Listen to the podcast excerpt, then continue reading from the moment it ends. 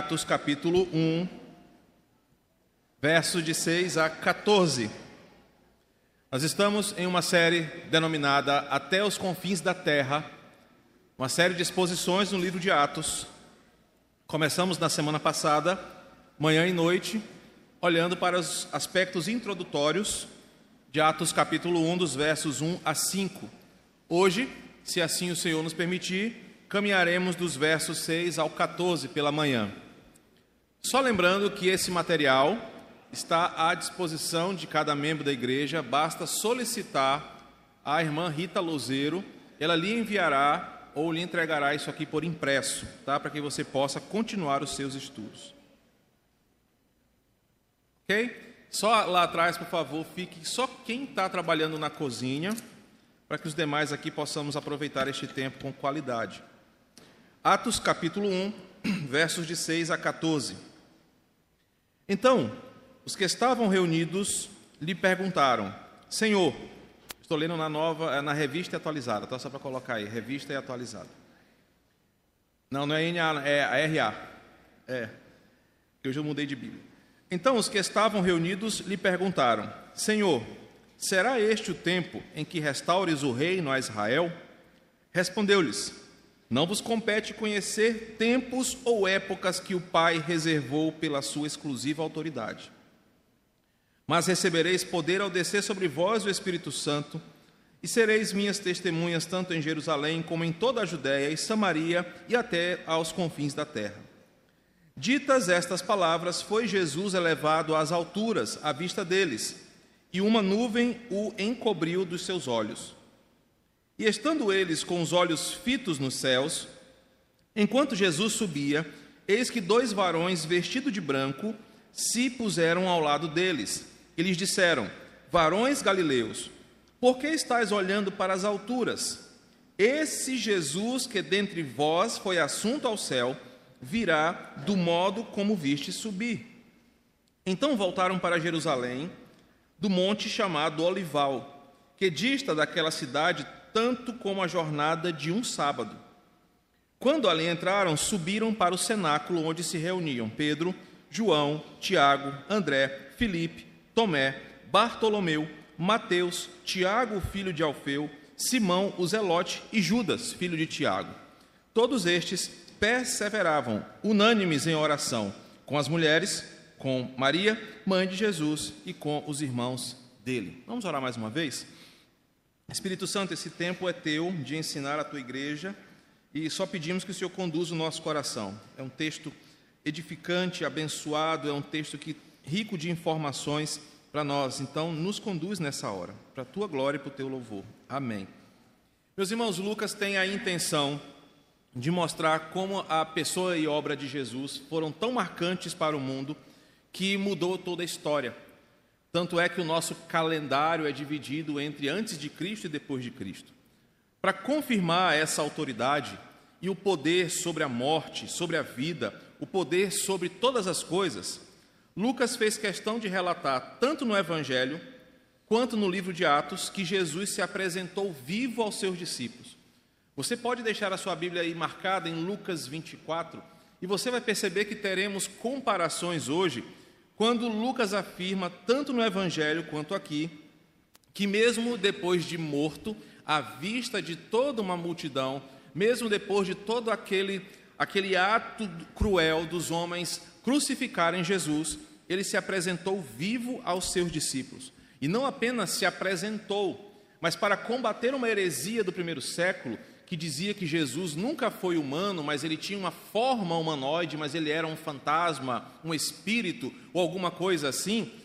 Lucas faz questão de dizer que Jesus comeu com eles, Jesus falou com eles, eles tocaram em Jesus, mostrando que o mesmo Cristo que andava entre os homens, que morreu, esse Cristo ressuscitou de forma gloriosa e aproveitou esse tempo de 40 dias entre a sua ressurreição e o, o ato que nós vamos falar hoje para instruir os seus discípulos sobre o reino de Deus e sua missão. O que Lucas está fazendo, aprendemos isso semana passada, é comprovar com provas que ele mesmo diz incontestáveis, com provas que conseguem convencer pela razão, o coração mais cético e mais ateu do mundo, há uma historicidade da ressurreição. Então, qual é o foco de Lucas neste relato do capítulo 1 até aqui? É mostrar que Jesus morreu, que ele ressuscitou, que ele se apresentou vivo para pessoas e Lucas conseguiu comprovar que essa aparição foi verdadeira e documentou isso para toda a igreja. Lucas está comprovando então que Jesus não era apenas um conto. Jesus era uma pessoa real e as suas obras foram verdadeiras. Ele quer que Teófilo, falamos muito sobre Teófilo na semana passada, e o mundo inteiro saiba que de fato Jesus morreu. Não foi um conto inventado por uma seita religiosa, mas um fato histórico. Jesus morreu. Mas ao terceiro dia, obrigado, Igor.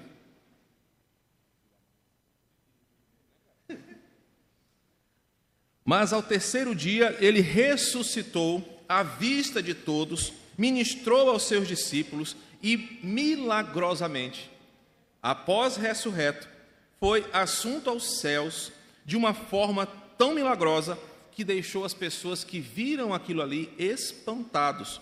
E agora ele cumpre as promessas messiânicas sobre si. Após esse elemento aqui, Charles Spurgeon pregou na sua igreja ah, explorando o Salmo 24, que após ser assunto aos céus, Jesus de fato senta-se à direita do trono de Deus, donde há de vir julgar os vivos e mortos, esperando o dia em que ele virá para resgatar e chamar para si a sua igreja. O trecho de hoje revela esse momento da ascensão de Jesus e como isso é importante para a missão da igreja. Como que esse episódio de Atos 1, de 6 a 14, é importante para a vida missionária da igreja e para a nossa fé. Portanto, qual é o grande ensinamento que você deve sair, de, é, sair daqui hoje em mente? A ascensão de Jesus me incentiva a pregar o Evangelho. A ida de Jesus aos céus, o retorno de Jesus para sentar-se no trono com o Pai, é um combustível para a missão da igreja. Vamos aos detalhes então, a partir do versículo 6. Projete para mim Isaías 49, versículo 6. E com este texto de Isaías, nós temos um pano de fundo para esta pergunta que foi feita pelos discípulos no momento final de Jesus com eles. Ressuscitar e confirmar tudo o que ele havia dito anteriormente para os seus seguidores, mostrou para aquelas pessoas que Jesus era diferente dos outros Messias. Jesus não era o primeiro que se levantava em mais ou menos quatro séculos, três ou quatro séculos, dizendo que era o Messias prometido. Outros homens se levantaram dentre o povo de Israel, dizendo que eram os Messias que iriam libertar o povo da opressão inimiga. Só que nenhum deles conseguiu cumprir as promessas messiânicas como o próprio Jesus cumpriu. Em determinado trecho de Mateus, os fariseus, ao ouvir a exposição de Jesus, ouvem as pessoas dizerem o seguinte: ele ensina como quem tem autoridade. Jesus se diferenciou dos outros Messias e o fato dele apresentar-se ressurreto, o fato dele ter sido ressuscitado pelo Pai, confirma que nenhum outro falso Messias tinha o poder que Jesus tinha sobre si. Aquilo trouxe uma esperança para o coração dos discípulos, mas infelizmente era uma esperança errada. Porque durante esses quatro séculos, no coração dos judeus, a esperança messiânica para uma redenção dos seus corações pecaminosos mudou para uma redenção de libertação política. Eles agora queriam apenas alguém que assumisse as espadas, que convocasse o povo para uma rebelião, para libertar-se do poder opressor de Roma. Então, quando Jesus se apresenta como esse líder, não apenas com sabedoria rabínica, mas com poder sobre as águas, ressuscitando mortos, multiplicando pães, multiplicando vinho, ele parece ser o líder esperado para finalmente libertar o povo da opressão. E agora, com o ato dessa ressurreição, os seus discípulos, impactados por isso, fazem uma pergunta que demonstra a sua mentalidade nacionalista, mesmo diante de tanto ensinamento. Meus irmãos, e basicamente, séculos de invasões, resistências, opressões, altos impostos, encargos, fizeram com que os, os judeus não quisessem um redentor dos seus pecados, mas quisessem um redentor político para se libertarem por meios militares, bélicos, das mãos inimigas. Quando lemos esse texto, o primeiro versículo, nós já podemos tirar muitas implicações para a nossa vida. E por vezes nós olhamos para Jesus, por vezes você e eu, até acreditamos no poder messiânico de Jesus. Às vezes nós entendemos que Ele é o Filho de Deus, que Ele é o Cordeiro de Deus, que Ele é aquele redentor das nossas vidas. Mas, assim como os judeus, nós temos expectativas erradas sobre o que Jesus tem que fazer. Nós queremos que Ele seja um Deus que resolva o nosso problema pessoal, que não é o do pecado, da condenação e do juízo, mas é que Ele me dê um emprego, que Ele me faça um favor pessoal, que Ele seja aquele que vai responder aos meus anseios, porque assim como os judeus, eu acho que eu sou o centro das atenções. Percebam que essa mentalidade dos judeus, na sua cabeça, fazia de Israel o centro das atenções, como que tudo aquilo que Jesus fez fosse apenas para libertar os judeus dos romanos. Aqueles homens viram milagres, presenciaram coisas que nós não podemos nem imaginar, mas no final de tudo a sua mentalidade ainda está fechada. Jesus fez o que fez e aqueles homens continuavam com a cabeça fechada. Para eles, tudo o que Jesus fez se resume aqui: é a hora de Israel, o centro das atenções, a minha vida. Eu tenho o direito de agora vencer, eu tenho o direito de prosperar, eu tenho o direito de agora, a partir de Jesus, ser feliz. Percebam que os três anos de ensino de Jesus não mudou um coração ainda cheio de rancor, de orgulho nacionalista, de pecado desses irmãos. Eles olham para Jesus e não entenderam que a sua missão não era apenas libertar os judeus dos romanos, mas era trazer a paz, resgatar a relação, a comunhão de Deus com os homens, pagar o preço pela morte, pela sua morte, pela impiedade dos nossos pecados. Mas observe o versículo 6. Olha, é agora Jesus. Vamos aproveitar que todo mundo viu o teu poder. Vamos pegar as espadas, vamos pegar a foice e o martelo, vamos fazer uma rebelião. Os homens aqui não entenderam que Jesus não veio apenas para re resolver um problema pontual. Ele veio para resolver o problema da humanidade. John Stott chega a dizer o seguinte: os discípulos ainda estavam pensando em Jesus como alguém que ia dominar a política do momento, ia restabelecer a monarquia, ia ser o libertador de Israel, ia expulsar os romanos, ia fazer da Judéia, da Palestina, um grande império novamente. De nada aqueles irmãos entenderam a missão de Jesus. Ele não veio para resolver problemas do coração do homem em suas questões particulares, mas ele veio fazer o que ninguém poderia fazer. Então era um sentimento errado sobre a obra de Cristo, era um sentimento errado sobre o poder da cruz, sobre o reino de Deus e a missão da igreja. Uma, uma pergunta como essa precisava ser corrigida. Uma pergunta como essa precisava ser consertada, como aquele parafuso que está folgado que precisa ser apertado. Por isso que Jesus, ao ouvir aquilo ali, ele não ficou impressionado porque ele conhecia os corações, mas ele no mínimo pensou: cara, vocês não entenderam nada. Não é possível que vocês não entenderam o que eu vim fazer aqui. Libertar vocês de Roma não vai resolver o problema do coração de vocês. Libertar vocês da opressão financeira não vai salvar vocês. E é nesse ponto que esse texto se aproxima de nós hoje aqui. Talvez você esteja nessa igreja há tanto tempo, talvez você conheça o Evangelho e esteja esperando que Jesus resolva um problema pequeno em relação ao problema maior da tua vida. E às vezes nós estamos seguindo a Jesus e vendo os seus milagres, obedecendo os seus mandamentos, mas queremos que Ele faça coisas pequenas na nossa vida. Olha, Deus, eu queria tanto que o Senhor fizesse isso ou aquilo, como se esse fosse o objetivo de Jesus. Jesus não está preocupado em resolver apenas questões pontuais do teu coração. Sabe por quê? Porque Ele pode restaurar o teu casamento e você ainda ir para o inferno. Ele pode te aprovar num concurso que você está tanto desejando passar e você continuar indo para o inferno. Ele pode resolver teu relacionamento com teu pai, com a tua mãe, com teu irmão e você ir para o inferno. A obra de Jesus não está limitada a questões pontuais do nosso coração. Por isso, agora, ele corrige os seus discípulos para que eles possam entender qual é a verdadeira obra de Jesus na terra. Versículo 7. Respondeu-lhe Jesus: Não vos compete conhecer tempos ou épocas que o Pai reservou pela sua exclusiva autoridade.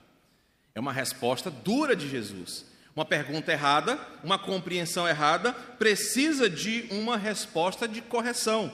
E a resposta de Jesus vem em duas frentes. A primeira delas é uma exortação dura e a segunda uma missão. Então divida o texto em duas partes. Uma parte envolve o versículo 7, a outra parte envolve o versículo 8. A primeira parte, uma exortação, a segunda parte, uma tarefa. É tipo assim: perguntou coisa errada, paga 10 flexões. Perguntou coisa errada, você vai pagar aqui para aprender. É igual lá no treino, né, Brian? Lá no, no, no jiu-jitsu e no cravo magá. Fez besteira, paga flexão. Para que eles aprendam a corrigir o seu erro. Nesse ponto, Jesus diz o seguinte: olha, existe uma distinção intransponível. Existe um limite para o pensamento humano. E é nesse limite que vocês querem avançar e vocês não podem. O limite estabelecido foi o próprio Criador soberano que estabeleceu. Ele decidiu algumas coisas, ele estabeleceu algumas regras que nenhum homem pode quebrar. Que regras são essas? Não vos compete conhecer tempos ou épocas. E por vezes, o nosso coração funciona assim. Nós interpretamos errado as provas de Gideão.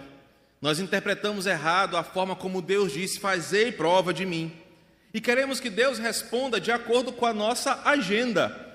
Ousamos até orar e falar assim: Senhor, eu vou te dar 30 dias. Não, 30 dias não, vou te dar só dias úteis, 20 dias úteis aqui para o Senhor resolver o meu problema. Como se Deus fosse condicionado à nossa agenda para fazer as suas coisas. Os judeus aqui queriam uma mudança, eles queriam que a vida deles fosse transformada, de forma errada, mas eles queriam alguma coisa. Tipo, poxa, como é que um homem com tanto poder não vai fazer nada por nós? A exortação de Jesus é: olha, não há no coração humano competência para saber coisas que Deus guardou para a sua própria vontade. Nem sempre nós conheceremos a vontade de Deus. Não temos condições de conhecer a mente de Deus e sondar o seu coração. Os homens aqui queriam que Jesus respondesse as suas expectativas. E Jesus diz o seguinte: não são vocês que coordenam a agenda de Deus. E vocês não têm competência para entender a mente de Deus, para sondar o coração de Deus. Porque conforme Deuteronômio 29, 29 diz, as coisas encobertas pertencem ao Senhor. Isso nos ensina, irmãos, que existem coisas na nossa vida que a nossa investigação científica não vai conseguir descobrir. Existem coisas da vontade de Deus para nós que nós não vamos entender e que nós não devemos nos esmerar em querer saber coisas que Deus não nos permitiu conhecer. Devemos nos dedicar àquelas que Ele permitiu que nós desfrutemos, que nós conheçamos. Deuteronômio 29, 29. Muitas heresias, inclusive uma muito famosa que fala sobre o advento, surgem dessa tentativa de descobrir tempos ou épocas que Deus reservou para a sua própria sabedoria. A ideia de imaginar quando será a volta de Jesus e, e celebrar o advento, tentar acertar algumas coisas, são movimentos hereges que querem fazer a agenda de Deus funcionar de acordo com a nossa. Tenhamos sempre cuidado com esse tipo de discurso com essa, esse discurso que quer controlar a agenda de Deus, do tipo, determine que o Senhor vai te abençoar, ou então, nessa noite haverá cura, haverá restauração. Quem somos nós para determinar quando Deus fará alguma coisa? Quem somos nós para dizer que Deus vai agir só porque eu, o miseravão pastor, estou dizendo que vou fazer? Quem somos nós para poder dizer que Deus age de acordo com a nossa agenda? Os discípulos estavam errados porque eles não entenderam que aquele que ressuscitou era maior do que todas as coisas. Eles queriam que Jesus fizesse uma tivesse desse para eles, perdão, a resposta para o anseio do coração deles. E permita-lhe dizer uma coisa, meu irmão. Talvez você ore a vida inteira por um propósito e ele não vai vir. Talvez você ore muitos anos por uma causa, e só no tempo que Deus determinou para a sua vontade é que ele vai acontecer. Não adianta você dar dízimo, não adianta você dar trízimo, não adianta você fazer novena, procissão, entrar de joelho, nada disso dobra a vontade do Senhor, porque é Ele quem determinou as coisas em seu coração, de acordo com os seus decretos, e elas só acontecerão quando Ele quiser. Os discípulos, aqui, Queria que Jesus agora respondesse no tempo deles.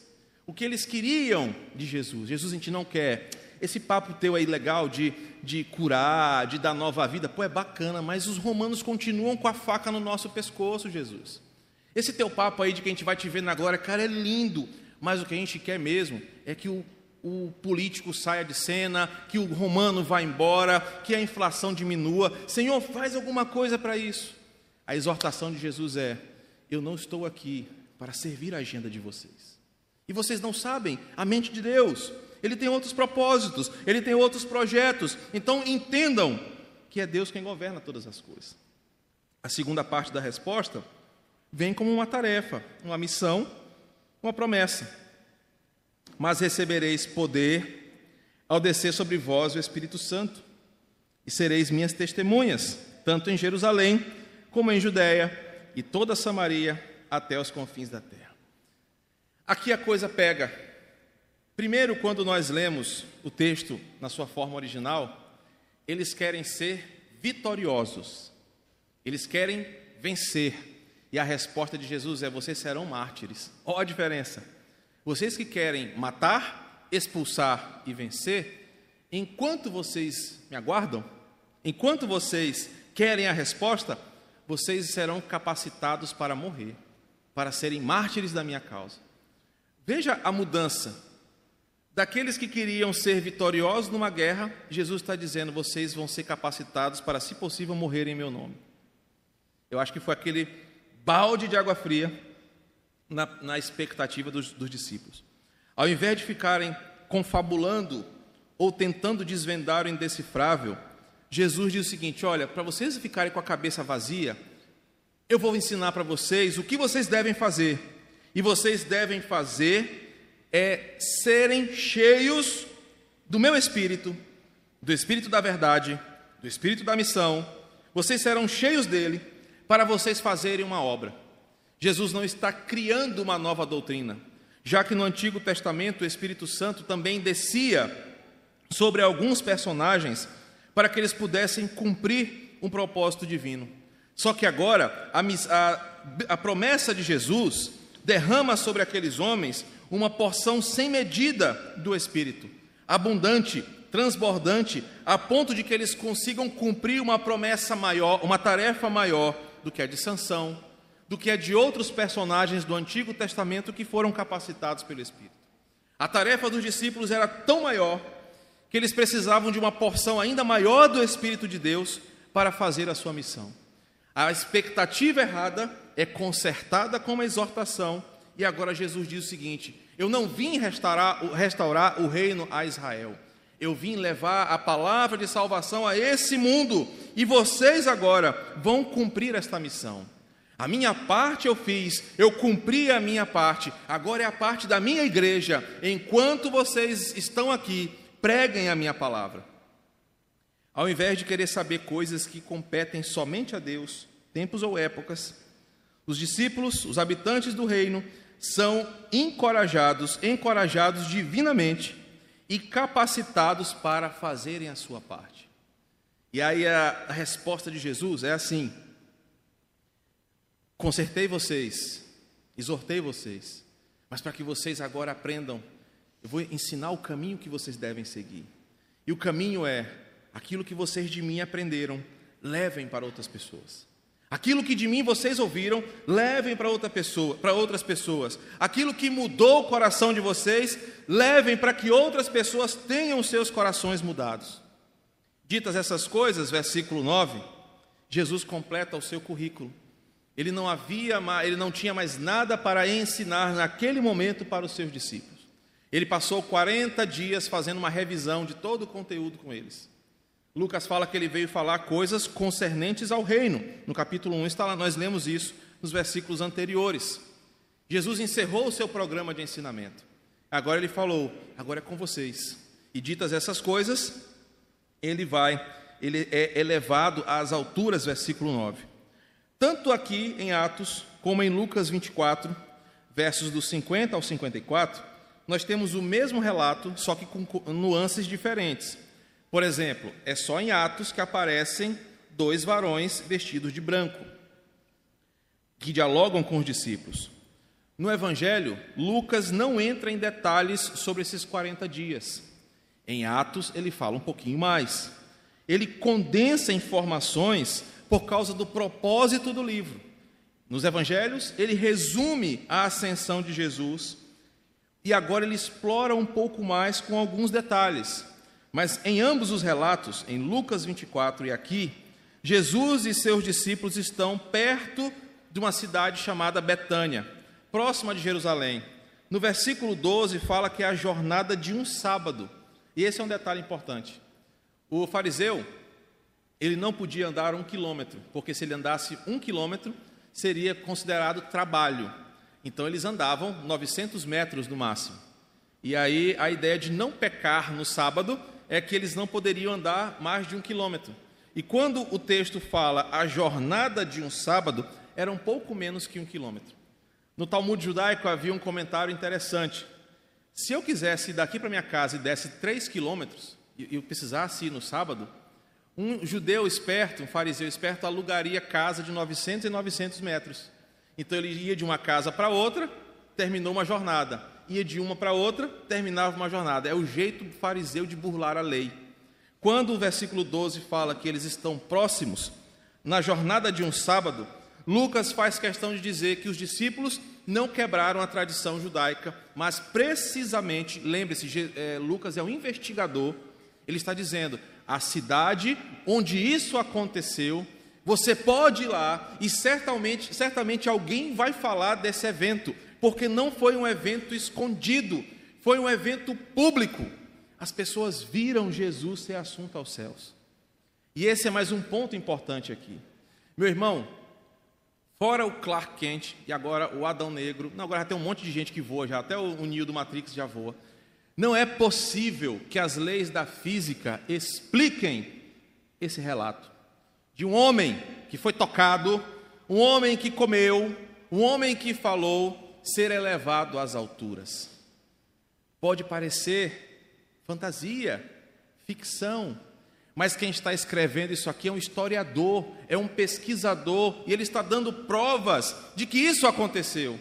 Então, por mais que um ateu, na cegueira do seu coração, Salmos de número 13, para tentar justificar o seu pecado, diga em seu coração que não há Deus, Lucas está dizendo: isso aconteceu, quer você aceite ou não. Por mais que você seja um tolo, Salmos diz isso, só o tolo que diz em seu coração que não há Deus, eu estou provando numa cidade perto de Betânia, 900 metros de Jerusalém, que aconteceu em um determinado dia que um homem foi elevado às alturas à vista de todos. Vai me explicar isso. Ah, mas tem aquele mágico, né, que faz isso, Alice, Alice Cooper, não, não, Alice Cooper é de outra coisa, é, eu levei foi da banda, é Copperfield, é, é, outra coisa. Ele voa, ele levita na frente dos outros, Mr. M se tivesse lá ia explicar. Não, não é verdade. Porque Lucas não foi engabelado, ele era um pesquisador. Ele provou que Jesus foi elevado às alturas. E quem for ateu que se rasgue. Quem for ateu que se esfarele, isso aconteceu. Então agora, Lucas relata que ele foi elevado às alturas. E tanto em Lucas, Evangelho e no Atos, ele faz questão de dizer que foi à vista das pessoas. Sabe por quê? Um princípio importante para nós também nessa manhã. As coisas de Deus não são encobertas não são cheias de gambiarras. As coisas de Deus são feitas à vista de todos, porque as coisas de Deus não são enganosas.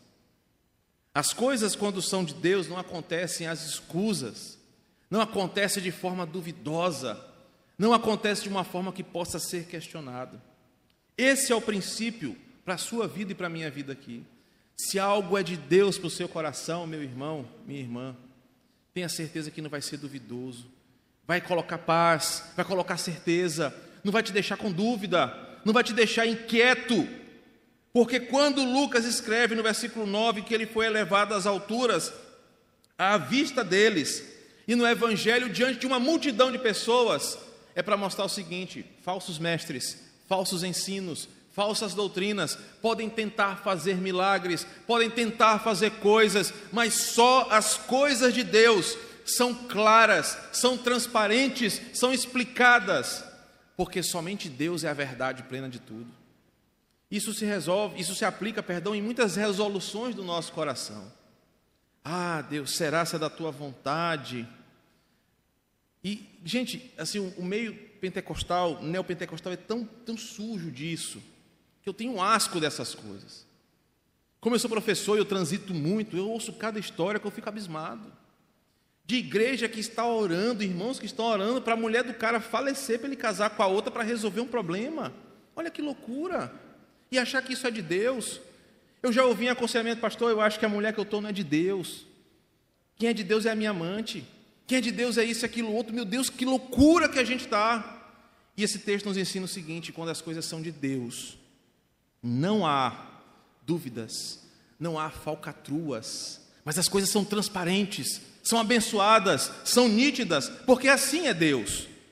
Lucas então diz: ditas estas coisas, Jesus é assunto aos céus. E é uma atitude passiva, Jesus não simplesmente fez igual o Nil naquela cena lá que ele bota a mão no chão e, e sai voando.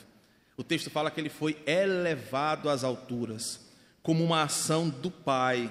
O Pai orgulhoso, o Pai feliz, porque o seu filho deu a sua vida em favor dos seus eleitos. O Pai estava agradado do sacrifício do seu filho, por isso ele o ressuscitou Jesus não se auto-ressuscitou, mas ele foi ressuscitado pelo Pai. E agora, como um prêmio final, ele é chamado para o Pai de volta. É o Pai quem chama o Filho para perto de si. E ambos os textos relatam que os apóstolos ficaram olhando embasbacados para o que estava acontecendo. Versículo 10. E estando eles com os olhos fitos no céu. A versão maranhense bíblica diz que eles ficavam olhando e está indo embora, está subindo, olha, está indo embora. E o texto diz que eles ficaram olhando enquanto Jesus ia subindo, subindo, subindo, está indo embora. E aí aparece, égua doido, como é que isso pode mesmo, hein? E ele está subindo, olha lá, não vai voltar não.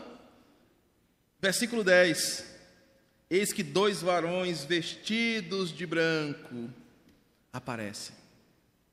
Eles estão com o coração ali, olhando aquela cena, e de repente, dois varões aparecem. Mas antes de falar desses camaradas aqui, eu quero te dizer que como aquilo trouxe um combustível para aqueles irmãos. Porque Jesus falou que isso iria acontecer, e aconteceu. Meu irmão, eu quando preparei esse texto, eu pensei num detalhe. Esse versículo é importante para nós, para que a igreja saiba que Jesus foi elevado aos céus e ele não é mais aquele coitadinho pregado numa cruz, com um olhar de tristeza, de derrota, não é mais aquele Cristo vencido, não é mais aquele Cristo em estado de humilhação, mas o Cristo que nós adoramos é o Cristo que agora está sentado à direita de Deus, recebendo toda a adoração que lhe é devida, recebendo toda a glória que ele merece, porque ele venceu a morte, ele venceu os inimigos, ele é o nosso redentor. Isso mexe com o nosso coração, saber que o meu Jesus não está numa tumba, que ele ressuscitou e à vista de todos foi elevado às alturas mostra que o meu Deus é vencedor, é poderoso, é um Deus real. Imagina como isso mexeu com aqueles irmãos que viram que o seu Deus, o seu Cristo, o seu Redentor, como nenhum outro fez na face da terra, foi elevado às alturas em poder e glória. Imagina como isso não foi um combustível para aqueles irmãos. Se você assistiu aquela série The Chosen, está tá assistindo, está acompanhando, eles vão, eles tentam mostrar como é esse momento. Eles vão tentar explicar como esse Jesus vai ser levado às alturas. Outros filmes de Jesus não conseguem revelar a beleza desse momento.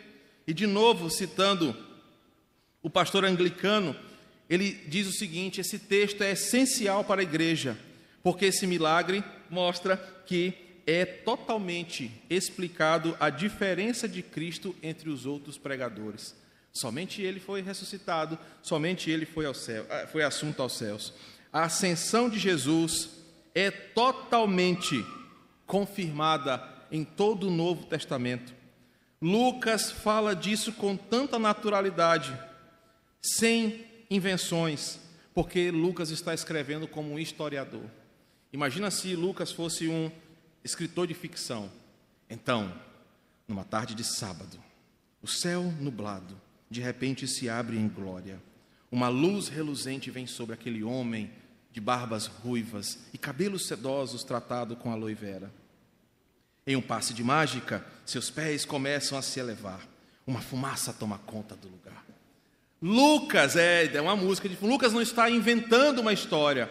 Ele simplesmente, como historiador, está dizendo: tal dia, tal hora e tal lugar, isso aconteceu e ponto. Há uma diferença aqui. Por isso, o episódio explica e encerra uma fase.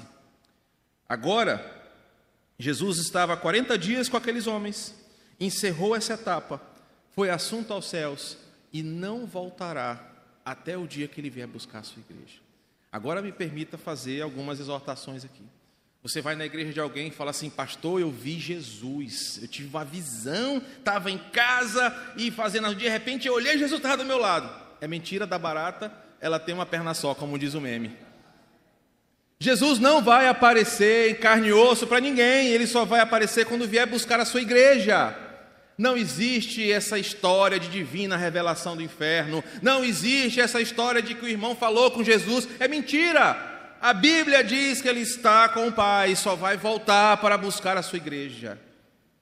Então, quando alguém disser, ah, eu tive uma visão, e nessa visão Jesus veio e fez isso, aquilo, outro, fala, irmão, seu Rivotril está em dia, como é que está a receitinha do psiquiatra? Isso não existe. A Bíblia está dizendo isso para nós. Ele não precisa ficar mais aparecendo. A única exceção aqui foi para Paulo e para João na revelação e acabou. Essa é a explicação do episódio. Apenas Paulo veria novamente, de uma forma gloriosa, e João desvendaria o Apocalipse lá na sua visão do seu livro, como já explicamos. Para terminar, agora dos versos 10 ao 14 é uma unidade que pode ser explicada de uma vez só.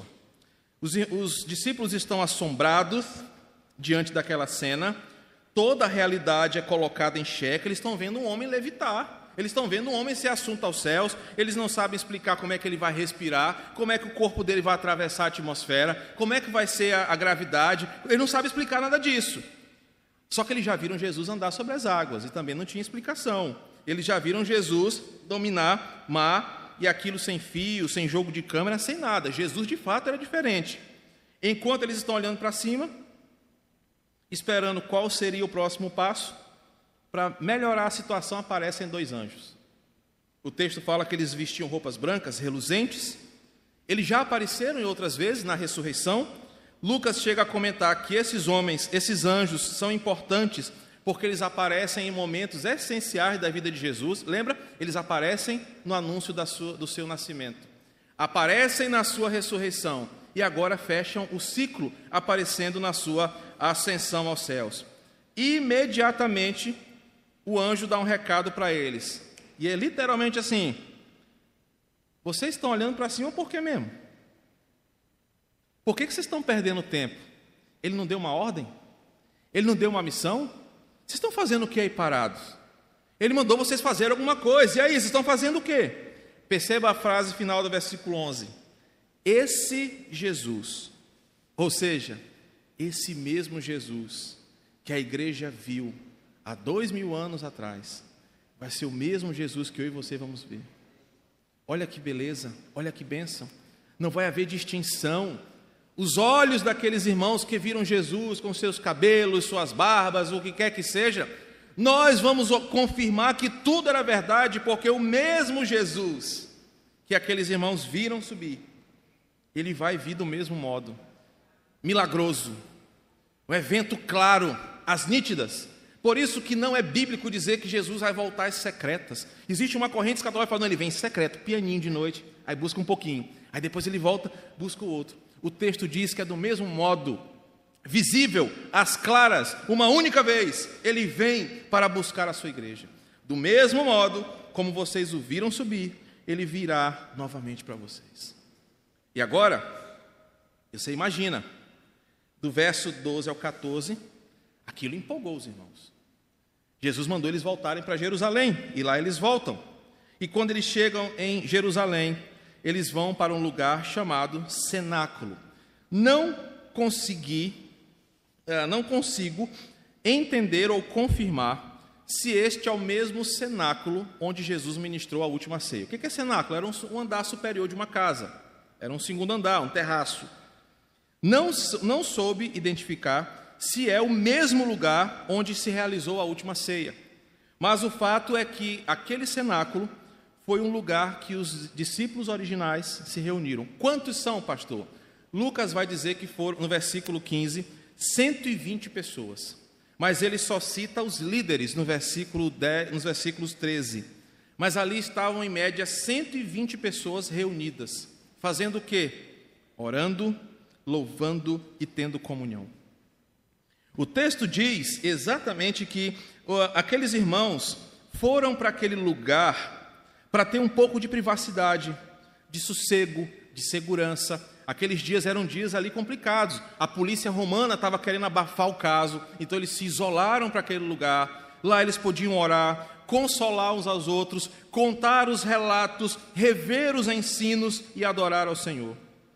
Lucas faz a lista dos onze apóstolos, porque esses onze seriam a autoridade da igreja nos próximos dias. O verso 14 conclui que eles perseveravam em oração. Meus irmãos, e por que, que a igreja é um lugar de oração? Porque desde as primeiras reuniões da igreja, a oração é a marca. Agora de novo, prepare-se, hoje é o dia do pastor, vocês vão me ouvir. Por que, que você não vem terça-feira orar? Por que, que você procura outras coisas, ao invés de estar na casa de oração em oração? Você é justificado quando você trabalha, quando você estuda, mas quando você fica em casa, porque você acha que terça-feira é reunião de velho, você não está entendendo que enquanto Jesus não volta, nós devemos orar, porque orar é a nossa prioridade. É na oração que a gente se fortalece, é na oração que a gente se sustenta, é na oração que a gente espera, e essa igreja tem uma programação só para isso. E eu louvo a Deus, porque a gente sabe, se eu mandar até a Lanca mais velho de nós aqui, que tem memória mais ruim, ele sabe dizer quem são os personagens que vêm toda terça-feira para cá. E eu ouso dizer, irmãos, sem medo de errar, a nossa igreja é sustentada por esses homens de oração, que não deixam de orar por cada um dos membros dessa igreja toda terça-feira. Mas você, que não vem terça-feira, que não coloca na sua agenda, cara, terça-feira é o dia que eu vou para a casa de Deus orar, você está perdendo. Porque os irmãos aqui se reuniram para orar, perseverar, versículo 14, perseveravam unânimes em oração. A igreja se reunia para orar, para se fortalecer e para crer. Além dos discípulos, estavam a família de Jesus, dentre eles o jovem Tiago, que lá na frente vai se tornar pastor da igreja de Jerusalém e um dos escritores do Novo Testamento. Meu irmão, o que, que esses versículos de hoje nos ensinam? Qual a aplicação prática disso para nós? São poucas. A primeira delas é que essa unidade nos alerta sobre é, como temos o perigo de pensar só nas nossas coisas de forma egoísta. Como nós corremos o risco de pensar que os planos de Deus, a Bíblia, a própria fé, ela foi escrita para atender às minhas expectativas e não as do reino de Deus. É o que o ensinamento do versículo 6. A unidade nos leva a compreender a limitação da mente humana Existem coisas que nós não somos permitidos a conhecer, que são reservadas apenas para o Senhor. Nós devemos nos aplicar, Deuteronômio 29, 29, às coisas que Ele nos permitiu conhecer. A unidade também nos instruiu sobre o poder da igreja, a presença de Deus em nós, porque nós somos cheios do Espírito Santo, e não é para nos envaidecermos, não é para ficarmos orgulhosos, mas é para sermos testemunhas de Jesus onde nós estivermos, quer seja em Jerusalém, na Judéia, em Samaria até os confins da terra. A unidade também nos mostrou como foi a primeira reunião da igreja. A primeira reunião da igreja de Cristo acontece aqui. A presença espiritual de Jesus, como nós temos hoje, a estrutura litúrgica que nós temos, como temos hoje, está aqui. Os irmãos reunidos em um só lugar, com a presença espiritual de Jesus, para terem comunhão uns com os outros, para orarem, para perseverarem nos ensinamentos do Evangelho. São marcas da igreja que nós devemos cumprir. E por fim, a unidade nos ensina que a igreja é alimentada pela esperança da volta de Jesus. É por isso que nós pregamos e vivemos o Evangelho. Que o Senhor te abençoe nesse grande ensinamento do livro de Atos. Vamos orar e assim nós vamos. Tem uma palavra, o Will tem uma palavrinha também, e logo após isso nós vamos orar.